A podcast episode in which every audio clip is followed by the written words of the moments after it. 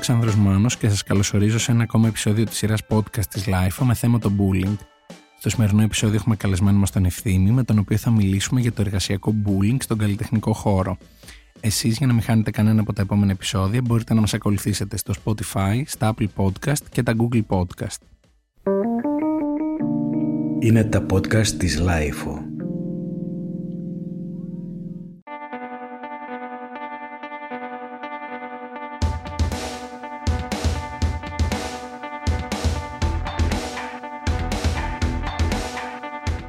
Γεια σου Ευθύμη. Γεια. Σκεφτόμουν πριν ηχογραφήσουμε αυτό το επεισόδιο ότι έχουμε ακούσει πολλά πράγματα να λέγονται για το εργασιακό bullying σε πολλούς χώρους, αλλά ίσως ο καλλιτεχνικός χώρος είναι ένας από τους χώρους που δεν ξέρω, ε, είναι η δουλειά, είναι η φύση της δουλειάς έτσι. Ε, συμβαίνουν πράγματα που κάποιος που είναι εκτός χώρου δεν τα φαντάζεται και ενώ τύπου τα απλά καθημερινά πράγματα που βιώνει ένας ηθοποιός, σκηνοθέτης, ε, χορογράφος, ε, οτιδήποτε σχετικό με το καλλιτεχνικό χώρο. Πώς ξεκίνησε ένα η εμπειρία σου σε αυτή τη δουλειά; Για αρχή να πούμε ότι δεν ξέρω αν είναι μόνο η φύση της δουλειάς. Ίσως έχει να κάνει και με το ότι σίγουρα σε οποιονδήποτε εργασιακό χώρο συμβαίνουν πράγματα και πολύ αντίστοιχα πράγματα. Αλλά νομίζω στη δική μας δουλειά μπορεί να βγαίνουν πιο εύκολα προς τα έξω, να μαθαίνονται πιο εύκολα γιατί είναι η δουλειά τέτοια που έχει ε, μία Προβολή. Ας, την πούμε προβολή, ναι. Ή γι' αυτό το ε, λόγο να μας εντυπωσιάζουν και περισσότερο. Ναι, έχει μια εξωστρέφεια δηλαδή αυτή η δουλειά που ενδιαφέρει πάρα πολύ τον κόσμο. Μπορεί κάποιος να ασχοληθεί πολύ περισσότερο με αυτό από το να ακούσει έναν δικηγόρο να το λέει. Ή μια γραμματέα σε ένα γραφείο ας πούμε. Εσένα η εμπειρία σου πώς ξεκινάει σε αυτή τη δουλειά; Λοιπόν, ξεκίνησα όντας πολύ μικρός, γιατί ξεκίνησα να δουλεύω ήδη από μέσα από την ε, δραματική σχολή, με εμπιστεύτηκε μία δασκάλα μου τότε και ξεκίνησα πολύ νωρίς να είμαι μέσα στα πράγματα. Οπότε καταλαβαίνεις ότι όντας ο μικρότερος στα 18 μου σε μία εργασία, όποια και αν είναι αυτή, πόσο μάλλον όταν είναι μέσα στο θέατρο ήμουν πάντα ο τελευταίος τροχός της αμάξης. Σε βλέπαν δηλαδή σαν έναν άνθρωπο ο οποίος ίσως δεν έχει την εμπειρία και την, ε, δεν αξίζει να είναι σε μία θέση; Σίγουρα όχι ότι δεν αξίζει, γιατί αλλιώς δεν θα ήταν εκεί, δεν θα με επέλεγαν να είμαι εκεί, αλλά η εμπειρία ναι, είχε πολύ σημαντικό ρόλο. Ότι πού πας εσύ ο μικρός να, να μας πεις σε εμά. πάντα. Ναι, πάντα. Σε νομίζω σε οποιαδήποτε δουλειά θα υπήρχε αυτό. Πόσο μάλλον στη δική μας, ναι. Οπότε όλοι οι άνθρωποι, οι περισσότεροι άνθρωποι με τους οποίους συνεργαζόσουν ήταν μεγαλύτεροι σου και κάπως να υποθέσω ότι έπρεπε να σου επιβληθούν και να τους επιβληθείς με κάποιο τρόπο. Ναι, ε, έχεις πολύ δίκιο σε αυτό που λες. Αναγκάστηκα από πολύ μικρός ήδη να βρω τρόπους να επιβάλλω την παρουσία μου, να επιβάλλω ξέρεις, τα ωριά μου. Παρόλο που δεν καταλάβαινα ακριβώς ότι είναι λάθος αυτό που συμβαίνει. Δηλαδή θεωρούσα ότι από τη στιγμή που δεν ξέρω, ναι, κάποιος μπορεί να μου πει γι' αυτό. Τώρα το ποιος ήταν ο τρόπος, αν έπρεπε να είναι καλός ο τρόπος ή όχι, νομίζω δεν το σκέφτεσαι σε εκείνη τη φάση. Οπότε, ποια είναι η πρώτη φορά που θυμάσαι να βιώνεις bullying στο, στον χώρο της δουλειάς σου; Ναι, τώρα η λέξη bullying μπορεί να ακούγεται περίεργη για κάποιον. Δεν είναι όμως, γιατί υπάρχουν πολλές μορφές bullying. Μπορεί κάποιος να το πει κακό τρόπο, μπορεί κάποιος ε, να το πει πίεση, μπορεί κάποιος να το πει ε, με οποιονδήποτε άλλο τρόπο. Ψυχολογικό ε, πόλεμο. Ψυχολογικό πόλεμο, μάλιστα. Όπως και εγώ τότε δεν καταλάβαινα ακριβώς ότι αυτό που μπορεί να, να δέχομαι είναι bullying. Ε, θεωρούσα ότι έτσι είναι αυτή η δουλειά. Αυτό που πάντα άκουγα από τότε ήταν. Όλοι το ακούγαμε αυτό. Ε, πρέπει να σκληραγωγηθείς. Ακριβώς. Πρέπει να περάσεις στρατό στη δουλειά αυτή για να μπορέσεις να τα καταφέρεις. Να έχεις γερό στο μάχη. Ξέρεις, ε, ακούγονται πολλά τέτοια. Ε, και ακόμη ακούγονται, να σου πω την αλήθεια, και εν μέρη ως ένα σημείο μπορώ να καταλάβω τι σημαίνει αυτό. Μπορώ να καταλάβω δηλαδή τι σημαίνει ε, να χρειάζεσαι εκπαίδευση για να μπεις σε μια δουλειά. Σίγουρα έχει μεγάλη σημασία όμως το πώς θα γίνει αυτό, ο τρόπος. Με ποιο τρόπο έγινε αυτό στη δική σου περίπτωση; Στην αρχή βρέθηκα σε ένα ε, προστατευμένο θα έλεγα περιβάλλον. Παρ' όλα αυτά ήδη μέσα από εκεί υπήρχαν στιγμές που ένιωθα πίεση χωρίς να καταλαβαίνω αν κάποιος μου την ασκεί αυτή την πίεση. Δεν καταλάβαινα αν, είναι, αν φταίω εγώ γι' αυτό. Υπάρχει πάντα η ενοχή στην αρχή. Νιώθεις ότι μπορεί να φταίει εσύ, μπορεί να κάνεις εσύ κάτι λάθος. Οπότε δέχεσαι και οποιαδήποτε συμπεριφορά αντίστοιχα. Οπότε δεν ξέρω τώρα να σου πω ακριβώς αν οι πρώτες μου δουλειές είχαν bullying ή αν εγώ δεν καταλάβαινα ακριβώς πώς να χειριστώ τις καταστάσεις. Σίγουρα όμως πολύ γρήγορα βρήκα τον τρόπο να αντέχω μέσα σε πολλά εισαγωγικά αυτό που μου έλεγαν ότι πρέπει να σφίγγεις το στομάχι σου και να αντέχεις οπότε άντεχα και υπέμενα ακόμη και συμπεριφορές που μπορεί να μην ε, αντέχω σήμερα να μην δέχομαι σήμερα OK, okay, αντέχεις, ξεκινάς να μπαίνεις στη διαδικασία να λες ας το δω και αυτό, να δω μήπως και εγώ δεν έχω κάνει κάτι καλά ή μήπως έτσι πρέπει να λειτουργεί, αλλά θυμάσαι, ξεχωρίζεις κάποια στιγμή που να είπες ότι όχι, αυτό δεν, δεν μου αξίζει, δεν είναι κάτι που έφταιξα εγώ και πρέπει να το υπομείνω. Ε, σίγουρα έχω συναντήσει πολλές συμπεριφορές, όχι μόνο απέναντί μου και απέναντι σε άλλους συνεργάτες να έχει συμβεί μπροστά μου, θέλω να πω. Ε, έχω συναντήσει, ας πούμε, μπορώ να πω κάποια παραδείγματα έτσι χωρίς να ονοματίσω. Έχω συναντήσει σκηνοθέτη που έχει χτυπήσει άνθρωπο μπροστά μου. Έχω συναντήσει σκηνοθέτη που έχει μιλήσει πολύ άσχημα σε άλλον συνάδελφο. Ε, έχω συναντήσει ανθρώπους να ασκούν ψυχολογικό πόλεμο ε, αντλώντας από τους συνεργάτες τους πληροφορίες για αυτούς. Ε, ξέρεις, είναι και ένα ταλέντο αυτό. Υπάρχουν άνθρωποι που σε κάνουν στην αρχή να νιώθεις πάρα πολύ οικία μαζί τους, πάρα πολύ άνετα, αντλούν οποιασδήποτε πληροφορίες μπορούν από τη, για τη ζωή σου, για τα συναισθήματά σου, για το πώς μπορεί να αντιλαμβάνεσαι κάποια πράγματα και στην πορεία ε, τα χρησιμοποιούν όλα αυτά εναντίον σου κάποια στιγμή. Αυτό είναι και μεγάλο ταλέντο στο ψυχολογικό πόλεμο. Ε, ε, συγγνώμη που σε διακόπτω, ναι. αλλά έχω απορίες τώρα εγώ. Ναι, Θα ναι, ξεκινήσω από το τελευταίο. Τι πληροφορίες μπορεί κάποιος να ε, χρησιμοποιήσει εναντίον σου, ότι ξέρω εγώ, έκραξα τον Τάδετ που του είπα, ξέρω εγώ, δεν αντέχω σήμερα τον ε, Κώστα, μου έχει σπάσει τα νεύρα και μετά να πάει να πει στον Κώστα κάτι ή τα εσωψυχά σου, τι, τι μπορεί να χρησιμοποιήσει έτσι; Μιλάω για πολύ πιο ε, βαθιά πράγματα. Θέλω να πω, αν επειδή είναι έτσι ο χώρος μας που βρισκόμαστε με τους ανθρώπους καθημερινά και πάρα πολλές ώρες, νιώθεις εκείνο το διάστημα οικογένεια με τους ανθρώπους αυτούς.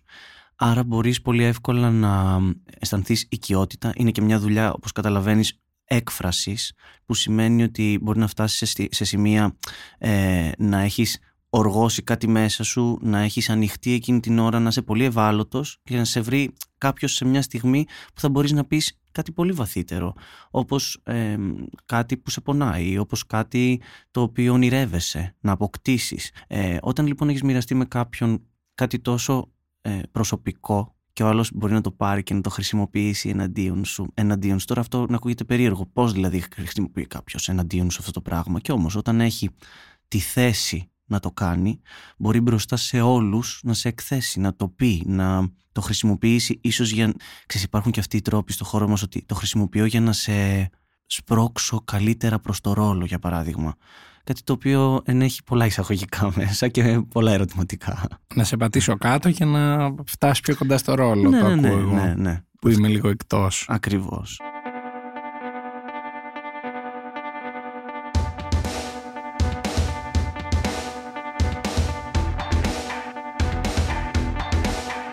Παρένθεση σε όλο αυτό που συζητάμε, επειδή άκουσα και την, ε, το πρώτο που είπες για τον ε, σκηνοθέτη που χτύπησε κάποιον, εγώ αναρωτιέμαι σε αυτή την περίπτωση οι υπόλοιποι τι κάνουν ενώ ε, βλέπεις να συμβαίνει κάτι ή αντίστοιχα και στην τελευταία περίπτωση του χρησιμοποιώ κάτι πολύ προσωπικό σου και δημόσια, δημόσια την ώρα που είμαστε όλοι μαζί το λέω. Οι υπόλοιποι αντιδρούν ή μπαίνουν στη διαδικασία ή σκέφτονται ότι ας μην μπλέξω τώρα και γίνω ο κακός στα μάτια ίσως του ανωτερού μου. Πώς μπορεί να λειτουργεί αυτό; Έχεις πάρα πολύ δίκιο. Και δεν είναι ότι εγώ θα έμπαινα στη μέση μου γενναίος και τα λοιπά. Μπορεί και εγώ να, να κόλλωνα να έλεγα όχι. ότι όχι, δεν μπορώ να το κάνω. Αλλά μου φαίνεται τρελό να είναι δέκα άνθρωποι γύρω και να μην αντιδράσει κανένας με κανένα τρόπο. Καταλαβαίνω απολύτως τι λες. Έχεις πάρα πολύ δίκιο σε αυτό που συζητάς. Ξέρεις, ακούγονται μόνο αρνητικά τώρα όλα αυτά που συζητάμε. Αλλά δεν είναι μόνο αρνητικό το ότι βρισκόμαστε σε περιβάλλοντα, όπως σου είπα, σχεδόν οικογενειακά τις περισσότερες φορές. Νιώθεις πολύ ωραία πολλές φορές μέσα εκεί. Οπότε τι συμβαίνει; Έρχεται μια στιγμή λοιπόν που κάποιος συμπεριφέρεται έτσι. Αν ήταν μέσα στην οικογένεια. Δεν πρώτα- ξέρω, φαντάζομαι ότι θα τσακωνόμασταν, θα Ναι. λέγαμε ότι τι κάνεις, τι λες. Στις περισσότερες φορές συμβαίνει αυτό λοιπόν. Εκεί παίζει κάτι περίεργο. Παγώνεις. Νομίζω παγώνει στην αρχή. Δεν ξέρεις πώς να το αντιμετωπίσεις. Υπάρχουν άνθρωποι σίγουρα που φοβούνται μην χάσουν τη δουλειά τους, αν μιλήσουν. Υπάρχουν άλλοι που πραγματικά ε, δεν ξέρουν πώς να το χειριστούν. Ε, Τέλος πάντων, ναι, σίγουρα υπάρχουν και οι περιπτώσεις που αντιδρούν. Όπως εκείνη τη φορά, κάποιοι αντέδρασαν, κάποιοι δεν αντέδρασαν, κάποιοι συνέχισαν και πήγαν την επόμενη μέρα στην πρόβα, κάποιοι είπαν ε, Δεν μπορώ να πιστέψω ότι πηγαίνετε στην πρόβα, και κάποιοι ε, είπαμε Ευχαριστούμε, δεν νιώθουμε πια κανένα σεβασμό στο πρόσωπό σου ή στο, σε αυτό που κάνεις, οπότε αποχωρούμε. Οκ. Μ, Ακούγεται λογικό και αυτονόητο, αλλά φαντάζομαι πόσο δύσκολο είναι και για κάποιον ο οποίος μπορεί αυτή να είναι η μοναδική του δουλειά, μπορεί να την έχει ανάγκη, μπορεί να νιώθει ότι αν αντιδράσει ο τάδε ανώτερός του θα τον βάλει σε κάποια μαύρη λίστα και δεν θα ξαναδουλέψει. Το ακούω, πα- το ακούω πάρα πολύ αυτό. Φυσικά υπάρχουν πάρα πολλοί λόγοι κάποιος να μην αντιδράσει και τους καταλαβαίνω. Θέλω να πω και εγώ μπορεί να μην έχω αντιδράσει σε κάτι όταν ήμουν μικρότερος ή όταν είχα ένιωθω ότι είμαι πιο αδύναμος. Τώρα πλέον δεν, νιω- δεν νομίζω ότι... Δεν ξέρω, δεν θέλω να λέω πολλά λόγια, αλλά δεν νομίζω ότι πλέον θα βρισκόμουν απέναντι σε κάτι τέτοιο και θα αντιδρούσα. Γιατί πλέον έχω μάθει, έχω μεγαλώσει, έχω αλλάξει. Μιλώντας γι' αυτό και επειδή ξεκινήσαμε από το ότι μπήκε στο χώρο πολύ νέος οπότε είχες να κάνεις κυρίως με μεγαλύτερους και με ανθρώπους που πίστευαν ή είχαν μεγαλύτερη εμπειρία από σένα ε, άρα θεωρούσαν ότι έχουν και ένα παραπάνω λόγο. Πώς φτάνουμε στο σήμερα; Πώς όλα αυτά που έχουν δει τα μάτια σου σε έχουν κάνει αυτόν που είσαι σήμερα; Μεγάλη υπόθεση αυτό που συζητάμε διότι μ, μπορώ να σου πω ότι στις πρώτες δουλειές που έκανα μετά εγώ ως δημιουργός επειδή πέρασα από πολύ αυστηρά περιβάλλοντα από περιβάλλοντα όπως είπα πριν σχεδόν στρατιωτικά βρέθηκα αντιμέτωπος με τον εαυτό μου πλέον να θεωρώ πως εγώ ασκώ bullying. Θέλω να πω νιώθω ότι κάποια στιγμή μέσα στην ε, πορεία ήμουν εγώ αυτός που άσκησα πίεση με έναν τρόπο. Γιατί αυτός είχα μάθει ότι είναι ο τρόπος. Είχα μάθει ότι έτσι δουλεύεις. Μόνο έτσι βγαίνει η δουλειά. Ξέρεις όλες αυτές τις φράσεις που μπορεί να ακούγονται κλισέ, αλλά αυτό μπορεί να πίστευα όταν έτσι έμαθα. Στην πορεία φυσικά άρχισα να καταλαβαίνω ότι αυτό δεν είναι λειτουργικό. Άρχισα να καταλαβαίνω ότι ούτε εμένα μου αρέσει να ε, έρχομαι σε τέτοιες επαφές με ανθρώπους. Έβλεπα ότι δεν είναι αποτελεσματικό και για την ίδια τη δουλειά. Ναι, μεν μπορεί η αυστηρότητα να φέρνει μία τάξη, να φέρνει μία ας πούμε επιτυχή κατασκευή σε κάτι, αλλά σίγουρα δεν βοηθάει τους ανθρώπους να χαλαρώσουν μέσα σε αυτό, να μπορέσουν να δημιουργήσουν. Οπότε σιγά σιγά άρχισα κι εγώ να βρίσκω μια ισορροπία μέσα εκεί. Την έχασα, πέρασα στην άλλη πλευρά κάποια στιγμή να μην ξέρω πώς να διαφυλάξω την τάξη σε μια πρόβα ας πούμε γιατί άρχισα να γίνομαι πολύ ανεκτικός με έναν τρόπο. Ε, οπότε ξέρεις είναι θέμα εμπειρίας όλα αυτά. Νομίζω ότι πλέον έχω αρχίσει να βρίσκω τον τρόπο να μπορώ να γίνεται η δουλειά χωρίς να πρέπει να χρειάζεται κανένας να έρθει σε δύσκολη θέση χωρίς να χρειάζεται να διαπληκτιστεί κανείς με κανέναν για να είναι σε ε, μια δουλειά. Φυσικά όπως σε όλους τους χώρους και είναι αναπόφευκτο. Θέλω να πω θα υπάρξουν ε, κάποιες εντάσεις, αλλά το θέμα είναι να βρεις πλέον τον τρόπο να, τους, να τις χειριστείς. Ποια ήταν μια φορά που θυμάσαι που δεν είχες βρει αυτόν τον τρόπο ή που είπες ότι έχει ξεφύγει το πράγμα, δεν μπορώ να επιβληθώ ή επιβλήθηκες με έναν τρόπο που δεν ήταν ε, ο πιο σωστός. Αμ, θυμάμαι μ, μ, μία παράσταση κάποια στιγμή ε, δεν μπόρεσα να συγκρατήσω τον εκνευρισμό μου απέναντι σε ανθρώπους που δεν σέβονταν πο- πολλές καταστάσεις ε, με αποτέλεσμα να ας πούμε βάλω τις φωνές. Ξέρεις, δεν έχω φτάσει ποτέ σε σημείο παραπάνω από αυτό αλλά θέλω να πω ακόμη και αυτό μπλοκάρει ένα σύστημα που λειτουργεί εκείνη την ώρα ένα σύστημα ανθρώπων που προσπαθεί να λειτουργήσει εκείνη την ώρα. Είναι μπλοκαριστικό να υπάρχει ένας άνθρωπος ο οποίος φωνάζει για να μπορέσει να επιβληθεί ή απειλεί με το ότι θα, θα διακόψει την πρόβα ας πούμε για να μπορέσει να συνεχίσει. Ακόμη και αυτό είναι αρκετό για να μπλοκάρει μια συνθήκη. Αντίστοιχα θυμάμαι, ε, ας πούμε έχω ένα πρόσφατο παράδειγμα, να έχω ανθρώπους απέναντί μου να, το, να κάνουν αντίστοιχες ε, κινήσεις στο να καταστρέψουν κάτι και να βρίσκω την ψυχραιμία να μπορέσω να αντιμετωπίσω, ε, να συζητήσουμε ήρεμα, να σταματήσω κάτι που συμβαίνει και αυτό ξέρεις θέλει μια νέα δύναμη πια.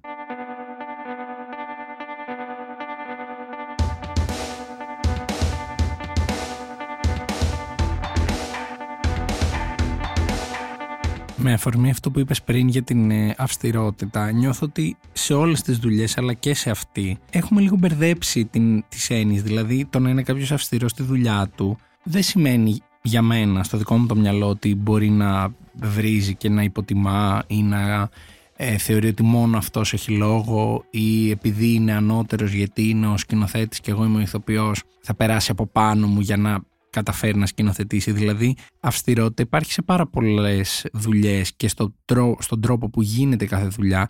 Αλλά νομίζω ότι αυτό ξεφεύγει όταν φτάνει σε ένα σημείο που προσβάλλει τον άλλον, δηλαδή το να βάλω τις φωνές για να ακουστώ γιατί δεν, δεν με ακούνε, ας πούμε ότι είναι και κάτι που έχει συμβεί σε όλους και αναμενόμενο, αλλά είναι άλλο οι φωνές, είναι άλλο οι προσβολές, είναι άλλο να σηκώσεις χέρι πάνω σε κάποιον, είναι άλλο να ξέρω εγώ, μου φαίνεται ότι η απόσταση δεν είναι τόσο μικρή όσο τη φανταζόμαστε. Απλά έχουμε μάθει ότι έτσι γίνεται ή ότι εντάξει, είναι ανώτερό σου, θα ακούσεις και κάτι παραπάνω.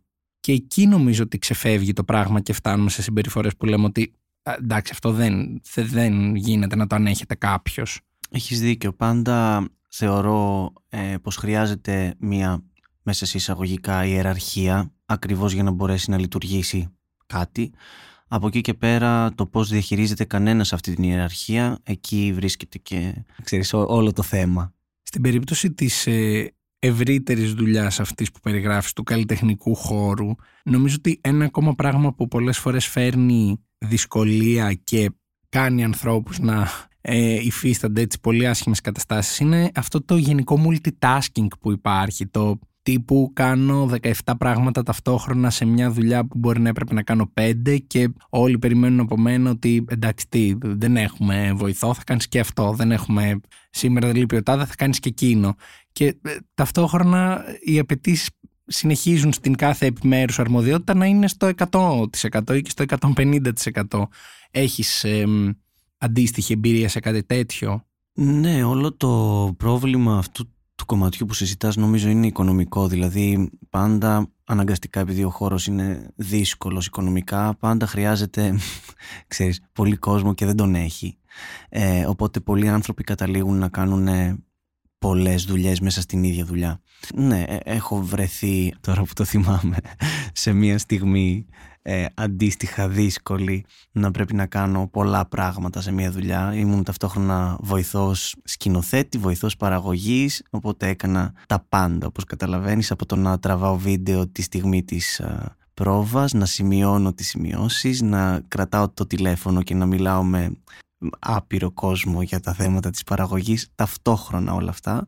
Ε, και να πρέπει να έχω το μυαλό μου και στο τι συμβαίνει πάνω στη σκηνή μέχρι που κατηγορήθηκα, μέσα σε εγωγικά κατηγορήθηκα κατάλαβες ότι είμαι αργός γιατί μια στιγμή πάνω στην ε, πρόβα ενώ έκανα ταυτόχρονα όλα τα υπόλοιπα δεν πρόσεξα. Λέμε τώρα μια καρέκλα που μετακινήθηκε και έπρεπε εγώ να το δω και να πω να το διορθώσω και κατηγορήθηκα ότι είμαι πολύ αργός σε αυτό που κάνω. Πολύ αργός το να κάνεις 15 ε, πράγματα ταυτόχρονα. Ταυτόχρονα. Ποια ήταν η αντίδρασή σου εκεί, δηλαδή πέρα από το να πεις εντάξει με κοροϊδεύουν ή με αδικεί αυτό, πρακτικά τι, τι κάνεις εκείνη την ώρα, τι προσπαθείς να αποδείξεις ότι έχουν άδικο ή λες, OK okay, παιδιά, άμα, άμα αντιλαμβάνεστε αυτό ε, αργό, OK, okay, πάω πάσο. Κοίταξε, για μένα ήταν ε, από τις πρώτες φορές που μίλησα και ξέρεις, δεν το περίμενε και κανένας, οπότε με κοίταξαν και μου είπαν, ε, δεν το πιστεύω ότι απαντάς κιόλας, ξέρεις. Ήταν μια τέτοια στιγμή. Ε, αλλά εντάξει, σου λέω, για μένα όλα αυτά, ναι, πλέον τα παίρνω ως μαθήματα, παρόλο που δεν θέλω να πω σε κανέναν ότι ναι δεν πειράζει να σας συμπεριφέρονται όπως θέλουν γιατί θα παίρνετε μαθήματα. Καμία σχέση. Εγώ πλέον σου λέω πώς διαχειρίζομαι την κατάσταση αυτή. Ξέρω ότι για μένα ήταν μεγάλα μαθήματα όλα αυτά. Ξέρω ότι μέσα σε αυτά αναγκάστηκα να πρέπει να βρω μεγάλες ισορροπίες ε, και να καταφέρω να είμαι σήμερα ως ένα βαθμό και από όσο πιστεύω τουλάχιστον λειτουργικός στη δουλειά μου. Να υποθέσω ότι ισχύει στο 100% το είναι πάνω από σένα, δεν το απαντάς, δηλαδή θα σου πει κάτι αλλά δεν το απαντάς γιατί είναι ανώτερό σου ή γενικότερα υπάρχει η ελευθερία του να μιλήσεις από τη στιγμή που τόσο ή άλλως και όλη η δουλειά βασίζεται γύρω, στην, γύρω από την επικοινωνία. Τύπου θα σου κάνω μια παρατήρηση για τον τρόπο που παίζεις, θα μου απαντήσεις κάτι, θα το συζητήσουμε. Πώς γίνεται αυτό; Εντάξει, καταλαβαίνεις ότι υπάρχει μεγάλη ποικιλία σε αυτό που συζητάμε τώρα. Δεν μπορώ να σου πω ότι υπάρχει ένας κανόνας παλιότερα ίσως να υπήρχε πολύ πιο έντονα αυτό που λες το δεν, δεν γίνεται να το απαντήσεις, μην απαντάς και ακόμη σε ένα σημείο, ξέρεις, εγώ είμαι τουλάχιστον λίγο αυτής της άποψης ότι εκείνη τη στιγμή δεν απαντάς, πραγματικά δεν μπορείς να απαντήσεις γιατί αν κάτσεις να διαπληκτιστείς εκείνη την ώρα δεν νομίζω ότι λειτουργεί τίποτα. Μπορείς μετά να κάτσεις και να συζητήσεις το οτιδήποτε. Ε, οπότε, ναι, υπάρχουν πολλές φορές που λέω: Εντάξει, μην απαντάς τώρα. Άστο και θα το συζητήσουμε μετά. Αλλά ναι, το, ο στόχος είναι αυτό το δεύτερο που είπες, η επικοινωνία. Είναι βασικός σε οποιαδήποτε δουλειά, πόσο μάλλον σε μια δουλειά που έχει να κάνει με την έκφραση.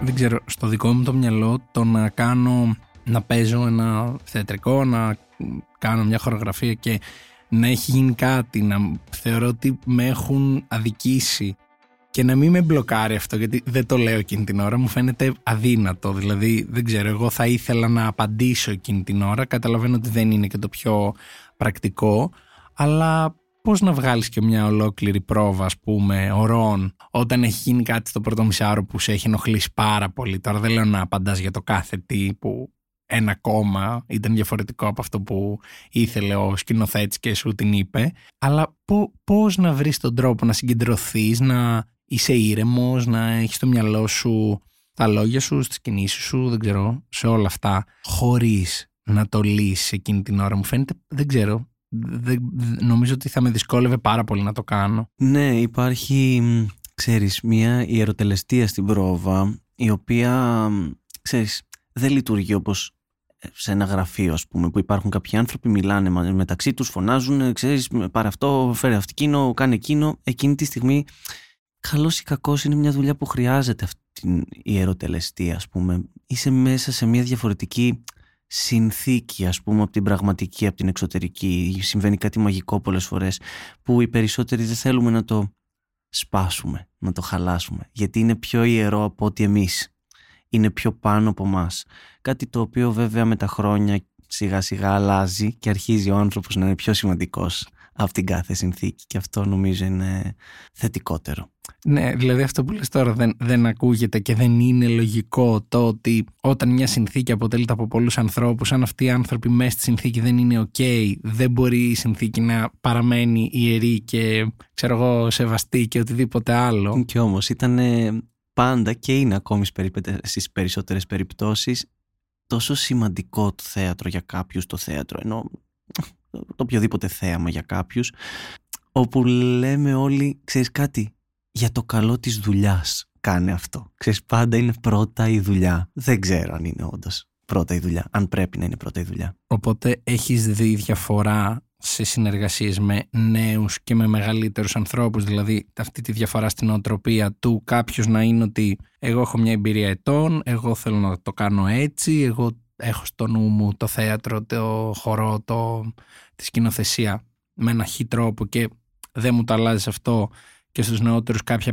μεγαλύτερη, πώς να το πω, ελαστικότητα, ευελιξία.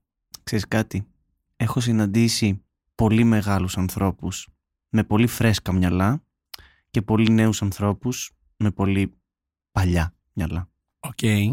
Εντάξει, ίσως όμως αυτοί είναι οι άνθρωποι, αν το σκεφτείς, έμαθαν έτσι. Θα μου πεις αυτό γιατί δεν είναι δικαιολογία για τους μεγάλους. Αλλά θέλω να πω ότι μπήκαν σε ένα χώρο που τους πότισαν το μυαλό με το ότι έτσι πάει, δεν πάει κάπως αλλιώς. Όπως σου είπα στην αρχή και εγώ παρασύρθηκα από αυτό και στην πορεία το βρήκα οπότε δεν τους κατηγορεί κανείς γι' αυτό. Θα το βρουν, θα βρουν τη λύση. Απαντώντας σου όμως το αν οι μεγαλύτεροι είναι έτσι και οι μικρότεροι αλλιώς νομίζω πάλι δεν υπάρχει κανόνας. Έχει να κάνει με τον άνθρωπο με το πώς θέλει να επικοινωνεί με τους άλλους ανθρώπους. Ίσως το βασικό μας θέμα που είναι το bullying, το εργασιακό, ποια ήταν η τελευταία φορά που είτε εσύ βίωσες bullying, είτε είδες μπροστά σου να συμβαίνει κάτι που λες, εντάξει, δεν γίνεται. Προχθές. τι συνέβη προχθές; εντάξει, δεν θα σου πω αναλυτικά τι συνέβη προχθές, αλλά... Πες μου όσα μπορείς. Θα σου πω ότι έλαβα ένα τηλεφώνημα το οποίο ε, ήταν και από έναν υποτίθεται πολύ σοβαρό άνθρωπο, έναν άνθρωπο σε μια πολύ μορφωμένο και σε μια θέση θα έλεγε κανείς πολύ σημαντική για την εκπαίδευση ε, και το τηλεφώνημα αυτό δεν άρμοζε καθόλου σε μια τέτοια περίπτωση ανθρώπου.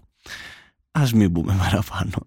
Μπόρεσα όμως να το διαχειριστώ όπως είπα πριν ο τρόπος πλέον είναι το βασικότερο. Να βρεις τον τρόπο να διαχειρίζεσαι τις καταστάσεις. Εγώ τώρα όπως αντιλαμβάνεσαι θέλω να μάθω λεπτομέρειες. Δεν θα μου πεις πολλές λεπτομέρειες, αλλά δεν άρμοζε ο τρόπος, δεν άρμοζε... Ήταν ας πούμε ε, πολύ αυστηρός για κάτι πολύ ασήμαντο. Τι, δώσ' μας ένα δεν άρμοζε, δεν άρμοζε ο τρόπος, οι λέξεις και δεν ήταν καθόλου σημαντικό αυτό που συνέβαινε για να μιλήσει κάποιος έτσι. Αυτό το τηλέφωνο θα μπορούσε απλώς να πει «Ξέρετε κάτι, έγινε ένα λάθος εκεί, παρακαλώ διορθώστε το». Θα μπορούσε να ήταν ένα μήνυμα οριακά. Ε, θα μπορούσε να είναι, ναι, ναι, ναι. Ξέρεις, ε, ένα μήνυμα με ένα περιστέρι, έστω δηλαδή. Οκ, οπότε να υποθέσω ότι με όλα αυτά που έχουν που έχεις δει να συμβαίνουν γύρω σου πέρα από τον τρόπο που έχεις αποκτήσει, έχεις καταφέρει να ξεχωρίσεις και τα πιο σημαντικά από τα λιγότερο, δηλαδή ότι αυτός να είναι ένας λόγος να σταματήσει η πρόβα και να βάλουμε κάποια τάξη ή ότι αυτό εντάξει το αφήνουμε λίγο πίσω και μετά την πρόβα θα το δούμε πώς θα το λύσουμε. Ε, ναι, σίγουρα και αυτό νομίζω είναι κομμάτι της εμπειρίας, το ότι μπορείς να ξεχωρίσεις τι είναι σημαντικό και τι όχι. Και πάλι όμως θα πω ότι υπάρχει τρόπος να λυθούν όλα. Δηλαδή υπάρχει τρόπος να μπει ένα όριο, υπάρχει τρόπος να συνεχίσει η πρόβα χωρίς να δώσουμε σημασία αν είναι κάτι ασήμαντο κτλ. Ή δεν σημαίνει αντίστοιχα ότι επειδή για μένα αυτό είναι πάρα πολύ σημαντικό ότι δεν θα ξεφτυλίσω τον άλλο με τα λόγια μου ή με τη συμπεριφορά μου επειδή εγώ το θεώρησα τόσο σημαντικό ενώ μπορεί στην πραγματικότητα να μην ήταν. Ξέρεις κάτι, ο σεβασμός στον άλλο και ο χώρος στον άλλο πλέον είναι το σημαντικότερο αγαθό νομίζω. Οπότε πάντα με σεβασμό και με χώρο στο τι σημαίνει για τον καθένα, γιατί ξέρεις για κάτι που για μένα σημαίνει το ένα δεν σημαίνει και για σένα. Ε, οπότε πάντα με σεβασμό και χώρο στο τι πιστεύει και νιώθει ο καθένας νομίζω μπορούμε να βρούμε λύσεις πλέον.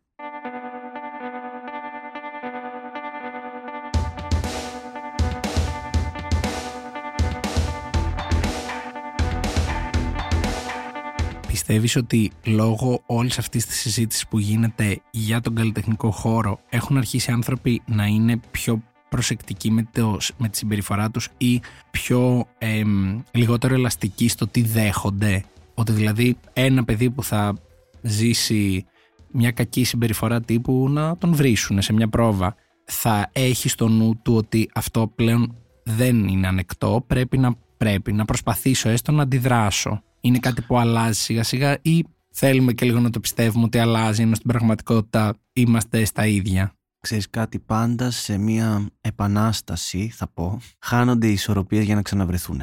Δηλαδή και τώρα στον καλλιτεχνικό χώρο συμβαίνουν όλα αυτά που συμβαίνουν, καλώς συμβαίνουν, πρέπει να συμβούν, χάνουμε λίγο την ισορροπία μας Ξέρεις, ενώ μπορεί πλέον κάποιος να είναι πολύ ε, πιο ευαίσθητος, θέλω να πω μπορεί το παραμικρό σε κάποιον να έχει σημασία πια ή μπορεί κάποιος να είναι πολύ προσεκτικός και να πει τι, δηλαδή εγώ τώρα θα προσέχω και το και που θα πω.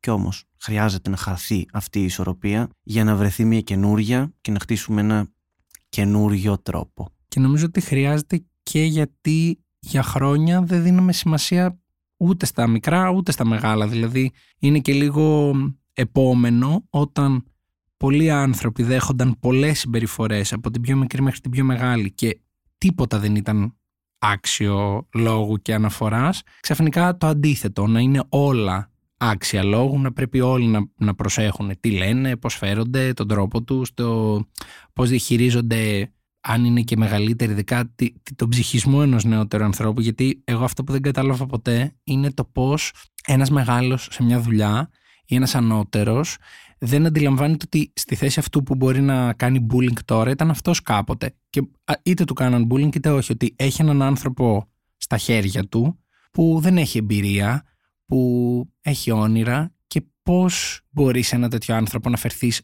όπως σου κατέβει. Όχι ότι αν ήταν δύο μεγάλοι και μεταξύ τους κάνανε τα τέρατα θα ήταν οκ, αλλά πώς γίνεται να μην αντιλαμβάνεις ότι είναι ένα παιδί ή ένας πολύ νεότερό σου που δεν έχει καν το δικό σου στομάχι, γιατί εσύ όντως μπορεί να αντέχεις τα πάντα πια. Αλλά ένα παιδί 20 χρονών και εσύ είσαι 50, δεν έχετε τέτοιο στο μάχη σίγουρα. Ούτε επειδή είσαι ο μεγαλύτερος, έχεις άφεση αμαρτιών στο πώς θα μιλήσεις, το πώς θα φερθείς, ενώ αυτός δεν έχει ποτέ.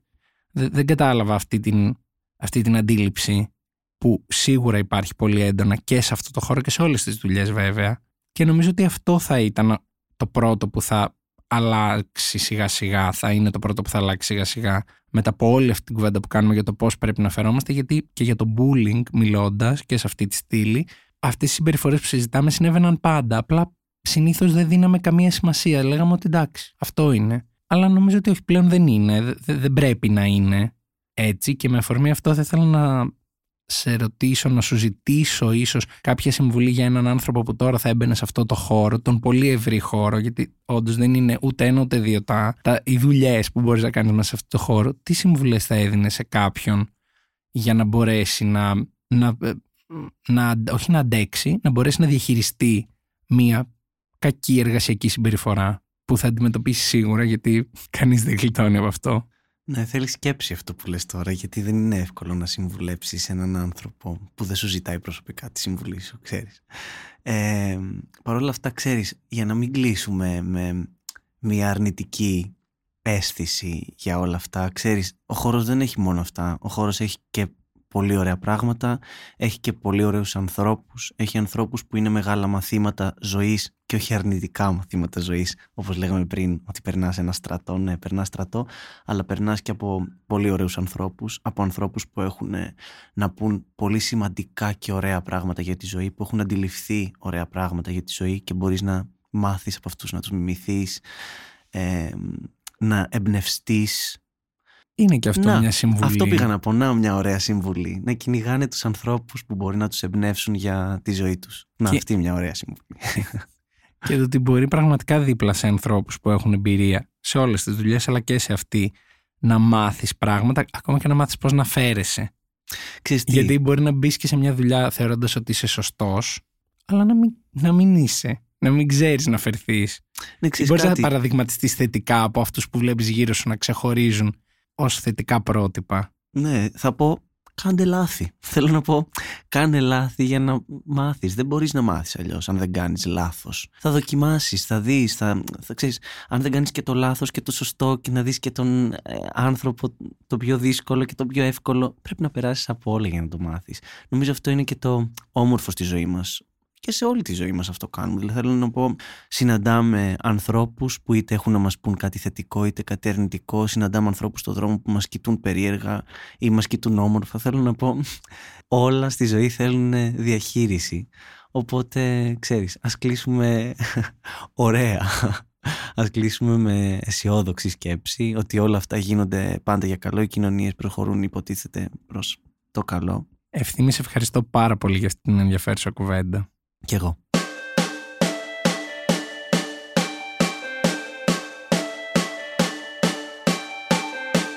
Είμαι ο Αλεξάνδρος Μάνος και αυτό ήταν ένα ακόμα επεισόδιο της σειράς podcast της LIFO με θέμα το bullying. Στο σημερινό επεισόδιο είχαμε καλεσμένο μας τον Ευθύμη με τον οποίο μιλήσαμε για το εργασιακό bullying στον καλλιτεχνικό χώρο και όχι μόνο. Εσείς για να μην χάνετε κανένα από τα επόμενα επεισόδια μπορείτε να μας ακολουθήσετε στο Spotify, στα Apple Podcast και τα Google Podcast. Επίσης, αν έχετε κάποια ενδιαφέρουσα ιστορία να μοιραστείτε μαζί μας, μπορείτε να στείλετε ένα email στο podcast at lifeo.gr με την ένδειξη για το podcast Bullying. Είναι τα podcast της Lifeo.